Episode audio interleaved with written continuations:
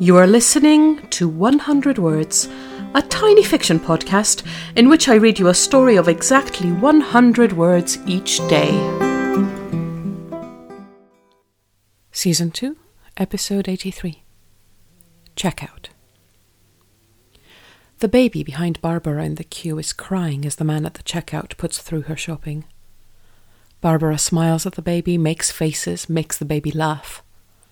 The exhausted young mother looks at her gratefully. Barbara reaches into her coat pocket for her card and is overcome with sudden dread. She's left the card in her other coat.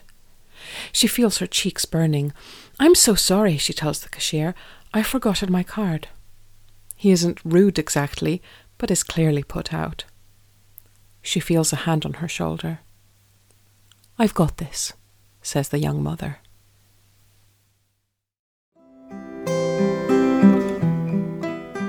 Thank you for listening to 100 Words. This podcast is written and produced by Marilisa Valtazano. If you enjoyed today's story, why not share it with a friend? Don't forget to tune in tomorrow for another 100 Words. Goodbye.